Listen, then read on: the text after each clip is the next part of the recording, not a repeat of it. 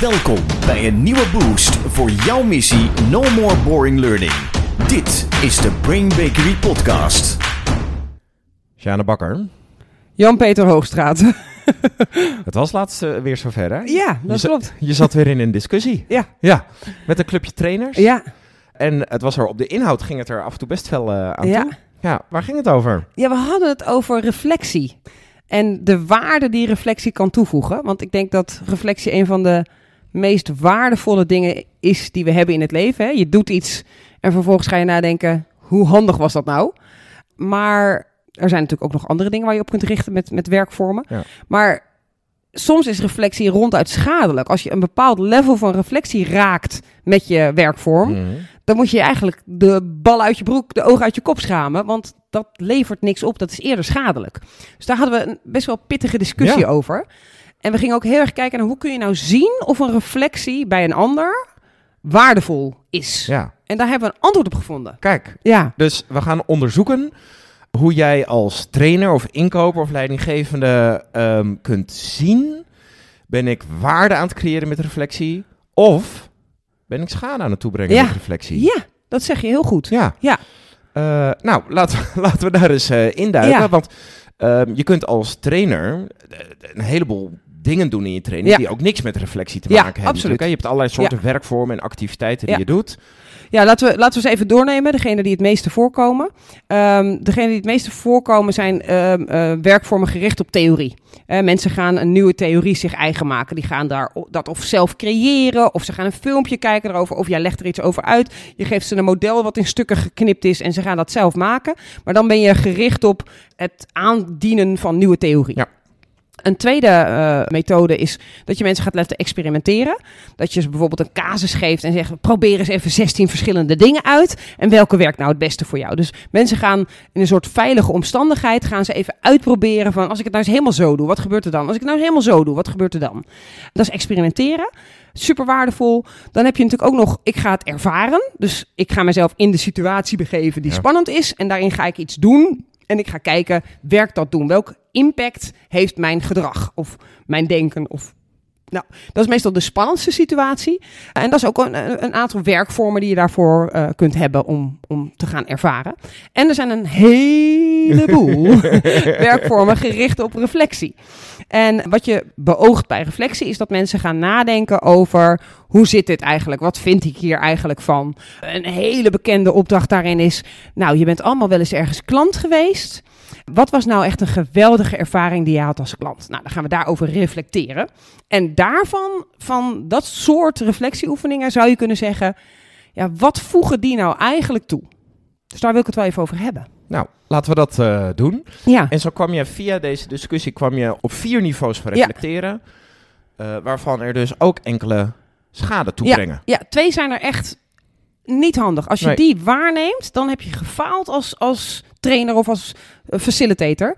Want die leveren niks op. En eentje voelt heel goed, maar levert eigenlijk alleen cognitief iets op. En er is er één echt waardevol. Kijk, Ja. dus of je nu voor onze luisteraars zelf voor de groep staat, trainingen ontwerpt, trainingen inkoopt, leidinggevende bent en daarmee bezig bent met eh, ontwikkelen en, eh, en leren, praat met de trainers die het uitvoeren. Of als je trainer bent, kijk naar je deelnemers. Welke impact maak ik met mijn reflectieoefeningen? Ja. De goede, de neutrale of de schadelijke? Ja. ja. We gaan eh, er doorheen. Ja, Eh, we beginnen met... level 1. Ja, Ik, eh dat noemen we logisch. even level 1. Level 1 is, is er een die heel goed voelt voor ons als trainers.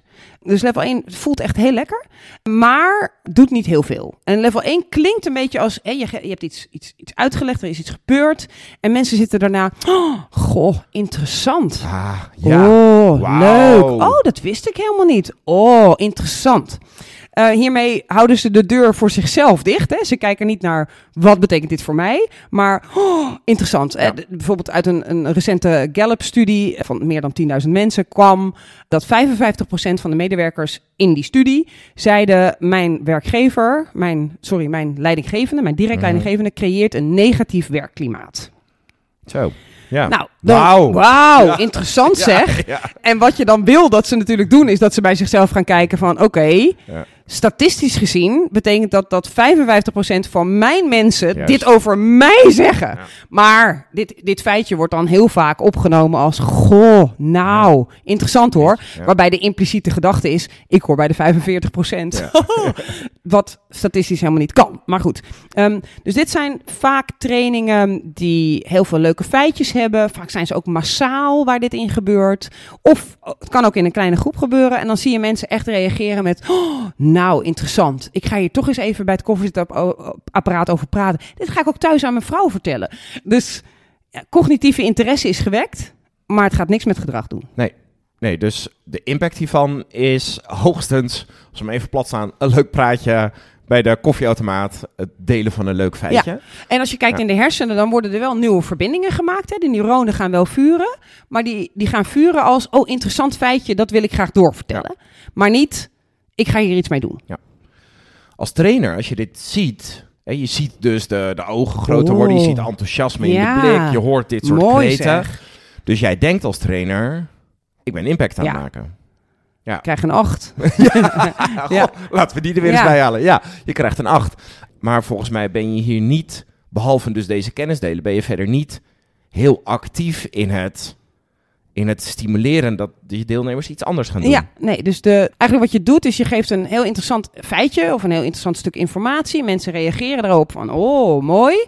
Maar ze vertalen niet, wat betekent dit voor mij en wat betekent dit voor mijn gedrag? Dat laat je eigenlijk als trainer of als, als facilitator helemaal vrij. Ja. Dat mag een keuze zijn, maar weet dan wel dat je dus vooral cognitief de boel aan het stimuleren bent en Ja. niet gericht bent op impact maken in, oké, hoe maakt dit mij een betere leider? Hoe maakt dit mij een beter mens? Hoe, hoe ga ik nog sneller? Hoe ga ik beter om met veranderingen? Daar doe je niks mee. Nee. Nee, dus de kans dat hier iets, dat je echt impact maakt, is klein. Ja. Maar als ik jou zo goed hoor, hier zit ook niet heel veel schade Nee. in. Nee, het- er worden echt wel degelijk nieuwe neurologische verbindingen gemaakt. Ja. ja. Dan gaan we naar twee. Ja, level 2 is dat mensen in een situatie worden gebracht door jou, waardoor ze gaan reflecteren op zichzelf. En deze is best wel schadelijk, want wat ze gaan doen is niet aanvaarden dat dit iets over hen zegt, wat er gebeurt, maar ze gaan het buiten zichzelf neerleggen.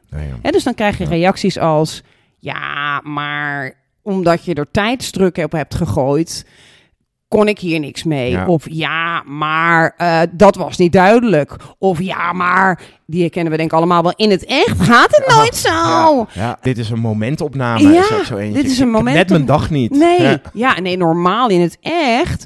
Dus dit is een reactie die als je die krijgt, heb jij een designfout gemaakt als trainer. Dit ligt niet aan de, mede, aan, de, aan de deelnemer. En wat wij doen vaak als trainers, en daar ging ook de discussie over. Hoe komt het dat deelnemers zo dom zijn dat ze niet naar zichzelf kijken? Nee, Oh. Jij hebt een fout gemaakt in je design, waardoor zij de ruimte zien om te zeggen: eh, nee, dit hoort niet bij mij. Nee hoor, nee, nee, dit ligt echt aan een ander. Ja. Een beetje wat Carol Dweck tegenkwam toen zij eh, haar eerste onderzoeken deed eh, met jonge kinderen. Die kregen allemaal feedback en, en één groep van de jonge kinderen had feedback gekregen op sommen die ze hadden gemaakt. En die kregen te horen: jullie hebben het goed gemaakt, want jullie zijn heel slim. Eh, Een fixed mindset, Ja. compliment. En vervolgens kregen diezelfde kinderen de vraag: wil je hele moeilijke sommen nu maken die je waarschijnlijk niet kan? Of wil je hele makkelijke sommen maken? Nou, de kinderen kozen massaal voor de makkelijke sommen, omdat ze net gehoord hadden: je bent heel slim. Want dat gevoel wil ik graag vasthouden. Ja. Vervolgens kregen ze helaas, echt dikke pech voor die kleuters, eh, kregen ze hele moeilijke sommen. En toen hebben ze geobserveerd naar hoe reageren mensen met een fixed mindset. Ik moet slim zijn. Hoe reageren die op moeilijkheden? En wat mensen dan doen, als je een fixed mindset hebt, dan zie je automatisch, ik leg het buiten mezelf. De juf is stom, de sommen zijn stom, mijn potlood werkt niet mee, er is te veel lawaai in de klas, iedereen is stom, dit ligt niet aan mij. En mijn stellingname is dus, hoe kun jij nou zo designen Ja. dat je die reactie niet krijgt, zelfs al zit daar iemand met een fixed mindset. En ook, mocht je hem toch krijgen, wat doe je dan om toch waarde te creëren?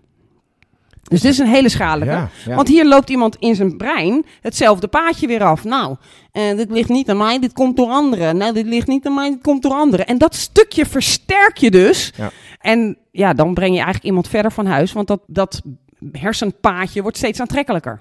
Ja, dus je bevestigt de toevlucht, de, de nooduitgang, het ligt niet aan mij. Ja, En daar, daarachter zit waarschijnlijk weer, dus in het echt doe ik het, doe ik het anders en wel goed. precies. Ja, Ja. ja dat wil je niet hebben. Nee, Nee, En dat is super schadelijk. Ja. En, en dat kun je dus gewoon voorkomen in je design. En je kunt het zien gebeuren en dan erop ingrijpen. Want als je dit laat gaan, is het heel erg zonde. En dan krijg je weer van die gesprekken met... Ja, maar bij ons bedrijf, Sjane, moet je begrijpen... bij ons zit het allemaal zo. Alles buiten jezelf leggen. Ja, dat is heel lekker. Het Ja. verlaagt ook wel een klein beetje je cortisol, hè? een beetje klagen. Ja. Maar het levert niets op. Nee. En dat is niet waar je voor ingehuurd bent als L&D'er. Ja, en hier moet je, hè, daar, ga, daar gaan we nu niet in dit hebben, maar hier moet je dus eigenlijk een soort preventief te werk gaan Ja. in je design. Ja, Dit je moet, moet, je, moet voorkomen. Je moet eh, denken van, oké, zou iemand er zo op kunnen Ja. reageren? En daar even van uitgaan. Dus, dus ik gebruik die vier levels eh, van reflectie ook wel vaak over... als ik dit doe en ik krijg die reactie... waar komt het dan door in mijn design? Ja. Ja, heel goed. En gewoon de reactie gaan leren herkennen. Dit was dus een waardeloze interventie voor mij. Ja. We gaan naar nummer drie. Nee, een schadelijke zelfs. Niet eens Ja. waardeloos. Ja, goed. We gaan naar nummer drie. Eh, nummer drie is ook een hele bekende. En die heeft te maken, en die is ook schadelijk. Die heeft te maken dat mensen niet het buiten zichzelf plaatsen, maar het in zichzelf plaatsen. Maar vanuit een fixed mindset. Dus die zeggen dan. Ja, maar ik ben ook niet creatief. Ah, ja. Dat weet ik al. Ja. Dat zei mijn juf in de tweede klas ook al tegen mij. In Dus- groep 2. Sorry. Oh, wat klink ik ineens Dus, oud. Oeps. dus dat, ehm, dat reflectieoefening die je hebt gedaan, Ja. ze bevestigt in... Dit je, wist ik al. ben hier niet goed in. Ja. ja. En dat ze dat dan ook zeggen. Nee, maar dat is geen verrassing voor mij hoor. Ook weer een soort veiligheidsreactie. Want dit wist ik al. En je doet zo'n oefening met een klok en, en verander de eh, creativiteitsoefening. Mm. Verander de kleine wijzer is door een voorwerp. Ja, en dan maken ze van een pijl een streepje. Ja, en dan zie, heeft iemand anders komt aan met een eenbenige giraf. weet je wel, iets, iets vets. En dan zeggen ze ook over zichzelf: Ja, maar ik weet ook dat ik niet creatief ben. Dus wat je hiermee doet, is ook weer schadelijk. Want iemand gaat vertellen: Dit wist ik al. Ja. En ook eigenlijk, ik heb me dus niet echt ingespannen, omdat ik al hoorde dat ik dit niet kan. Dus ik ga weer hetzelfde baantje in mijn hoofd lopen. Dit kon ik al niet, dit wist ik al. En ook dit is weer een designfout van ons. Want zij gaan bevestigen, ja, maar dit kon ik niet, dat wist ik al. En daar sta je dan als trainer. Ja, Ja. en dan ga je, jawel hoor, het kan wel. Ja, en, en dan moet je iets doen. Ja. Maar je wilt eigenlijk in je design al voorkomen dat deze gezegd kan worden. Dus allebei fixed mindset bevestigend. Ja. Die tweede en die derde. En dus gaan ze, waar jij de training of de ac- leeractiviteit inging met... ik ga jullie inspireren, ik ga jullie transformeren... ik ga jullie eh, iets geven waardoor je beter met dit om kunt gaan. Hè? Ga je ze eigenlijk naar huis sturen met... Ja, wat heb je geleerd? Ja, ik ben dus niet creatief. Nee, Wist ik al. En nu weet ik het eigenlijk nog beter. What the fuck? Ja. Ja. Ik heb zoveel creatieve collega's, maar ik... Ja. Ik, ja, nee, het kwam er weer uit hoor. Ja. Ja. En het erg is dus dat mensen iets slechts over zichzelf zeggen. Met daarbij een soort blije trots van, Ja. ja, maar dit wist ik al. ja. Wauw, dit mag niet. Nee, wat, dat, dat zeg ik ook licht tegen een deel. Het, het is natuurlijk ook weer het gevoel van comfort. Ja. Hè? Niet het fijne comfort, maar het gevoel van... Ja, dit, dit ben ik, dit ken ik. Ja, En dus leg je de verantwoordelijkheid eh, buiten jezelf. Eigenlijk leg je in dit geval de verantwoordelijkheid soort in je, misschien wel in je genenpool. ja. ja. Of bij de juf van klas 2. Ja, precies. want toen wist ik het al. Ja. Ja, ja. en in- mijn hersenen zijn hier niet toegeschikt. Nee, Nee, je hebt wel 86 miljard. Hallo. Ja. het zijn er echt ja. veel. Ja. Ja. En dan nog weer 200.000 uitlopers. Ja. Echt. Moeten we eens uitrekenen? Nee, we gaan naar, level, we gaan naar het vierde level. Ja, het vierde level is dus het waardevolle level. En eh, dat level noem ik even boom. En wat er dan gebeurt is dat je een soort pijn of verstilling ziet bij de ander. Maar die pijn is anders dan bij die levels waarin het aan de juf lag of eh, ik wist al dat ik niet creatief was. Het is een pijn van shit. Ik wist niet dat dit zo werkte. Ik wist niet dat ik deze impact had. Ik wist helemaal niet dat ik dit deed. En daarachteraan. En dit wil ik niet Kijk. ik own dat ik dit dus deed. Ik Ja. ben eigenaar van, hey, fucking hell, dit deed ik. Dus dit is een, dit ontroept, ontlokt mensen als ze een beetje grof in de bek zijn, een vloek. Ja. Eh, als ze wat stiller zijn, zie je vaak verstilling. Eh, maar dit is echt waar mensen daarna vooroverleunen van, wacht even, dit wist ik niet over mezelf en dit wil ik niet. En dus ben ik nu gelijk actiebereid. En dan heb je een kwalitatief gave reflectie. Dan is het zo dat iemand er ook nog op terugkomt. Zo, je hebt me aan het denken gezet. Of ze zeggen gelijk, oké, wat, Ja, wat nu? Help. Wat, Ja. eh, hoe- wat nu? Help me. Dus er ontstaat een cognitive gap waarin ze een soort wens hebben, wil hebben om dit te gaan veranderen. Ja. Of soms zien ze gelijk ook de oplossing. Oh, dat ga ik dus nooit meer doen, maar dat zeg ik altijd. Dus, dus soms zien ze zelf gelijk ook de oplossing. Maar, maar wat, er, wat je hoort te observeren bij ze is shock. En niet shock en dan berusting, Nee. dat wist ik al, want het lag aan mezelf, want het lag aan de ander. Maar shock en berusting, dit wil ik niet. En er komt dus een soort pit komt er naar boven. Dus bij die 2 en 3, wat je het over pijn had zien, een soort bijna een soort kwellende pijn. Ja, Daar ja, gaan mooi. we weer. Ja, En bij 4 zie je een, ja, een, een, een activerende pijn. ja, ja, Hè, dus, dus bijvoorbeeld net als in je relatie, je ziet dat je je partner hebt, hebt gekwetst, dat je denkt, ik wil jou dit nooit meer Nee, aandoen. Ja. En soms, Ja. als we bruut eerlijk zijn, doen we ook wel eens iets en denk ja, ik zie dat je gekwetst bent, maar ja, hebt mij daar straks ook gekwetst. Ja. En, eh, en, dan- en dan reken je hem goed. Dus, dus wat er eigenlijk gebeurt in de hersenen, ik denk dat de hersenen gewoon bijna altijd erop gericht zijn, vanuit de overlevering ook, om, om ons veilig te houden. Beschermen. Hè, ja. dus, dus er zijn drie veilige manieren. Goh, interessant. Ja. Ehm, oh, dat wist ik al, want dat kan ik niet. Of ja, maar dit ligt niet aan mij. Ja. Die liggen meer voor de hand. Dus het vergt heel veel van ons als trainers, als L&D'ers, als coaches... om te zorgen dat die vierde geraakt wordt... waardoor iemand denkt, leren. Dit ligt aan mij Ja. en dit wil ik helemaal niet. En dit doet dus even pijn. Ja. ja, want je hersenen willen je beschermen tegen pijn. Dus die gaan daar niet heen. Dus het vergt veel van ons design om ze daarheen te brengen.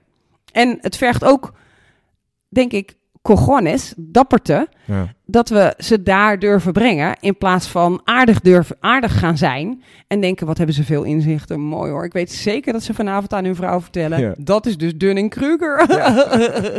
Zonder dat ze zichzelf realiseren dat ze er zelf in zitten. Ja, Ja, dus ja, het is, ik- denk dat. Dus dan gaan we nu even reflecteren op ons als trainers. Eens kijken wat. Want het vraagt inderdaad van je dat je daar niet binnenkomt met. Ik ga ervoor zorgen dat het een leuke dag wordt. ja En niet primair. precies. Maar ik ga ervoor zorgen dat je hier wegloopt met een. Shit. Ja, als deelnemer. ja. Met, met een. Nou, niet, niet, Ja. ik, ik denk niet dat je ze weg wilt laten lopen met Nee, de shit. Maar, nee. maar dat je de shit ook nog wil oplossen. ja, ja. Maar, maar je wilt wel die shit even zien. Je wil wel even... Oeh, auw. En, en, en dat betekent dat je dus nooit voor een groep kunt gaan staan zonder dat je weet in welke omstandigheden ze werken, eh, wat er allemaal speelt bij ze, waar, waar ze tegenaan lopen. Als je dat niet weet en niet inventariseert en niet uitvindt, dan ga je dus waarschijnlijk op een, heel, op een te laag niveau reflecteren. Want dan bied je reflectie aan die door hen bepaald kan worden. Vind ik het interessant? Ligt het niet aan mij? Of eh, ja, wist ik toch al dat ik het niet kon? Ja. En dat moet je voorkomen in je design. Dus eigenlijk als we kijken naar reflectie in het algemeen. Ja.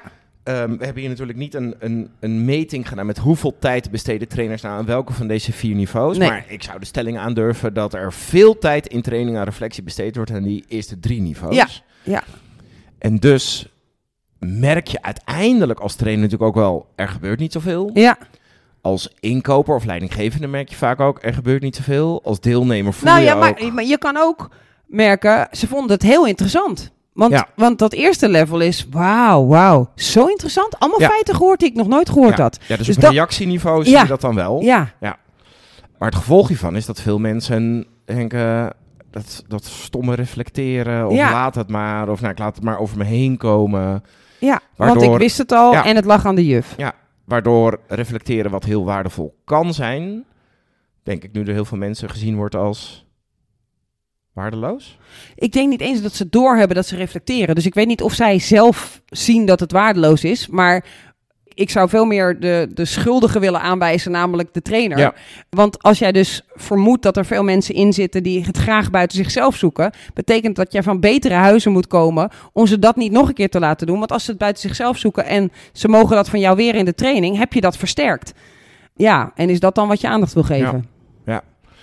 Dus Een groot hart Ja, en een groot paar ballen. ja. ja of eh, een groot paar ovaries. Ja, eh, ja, voor oh ja, alle uiteraard. dames. Die Ja. zijn veel steviger. Als het koud wordt, dan doen die ballen, die schrinkelen. En die... Oké, ik denk dat we aan het einde van deze podcast zijn gekomen. Dit gaat niet de goede kant op. Zag jij in die discussie met die trainers... Dat was eigenlijk ook een reflectiegesprek. Ja, dat was een reflectiegesprek. En daar gingen we Zag tot het gaatje. En daar zag ik uiteindelijk, gelukkig bij iedereen, coleren. Ja. Ik moet dus aan de voorkant maatregelen nemen... dat ik zeker weet dat die reflectie op het juiste level komt.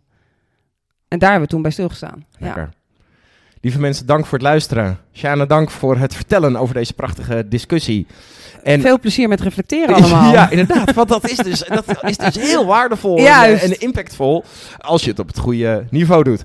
Dank voor het luisteren. Als je dit een lekkere podcast vindt en vond, laat vooral ook vijf sterren achter op het platform waarop je luistert. En wij, ja, horen... Of spreek iets in bij Speakpipe. Spreek iets in. Er staat Ja. altijd een linkje bij, kun je iets inspreken. Wie, wie weet laten we het horen in een volgende uitzending. Ja. Ik vind het heerlijk om van je te horen. Ja, ja, en heel graag tot de volgende keer. Dag allemaal. Dag. No more boring learning. Dit was de Brain Bakery podcast. Wil je meer weten? Kijk dan op brainbakery.com of volg ons op onze socials.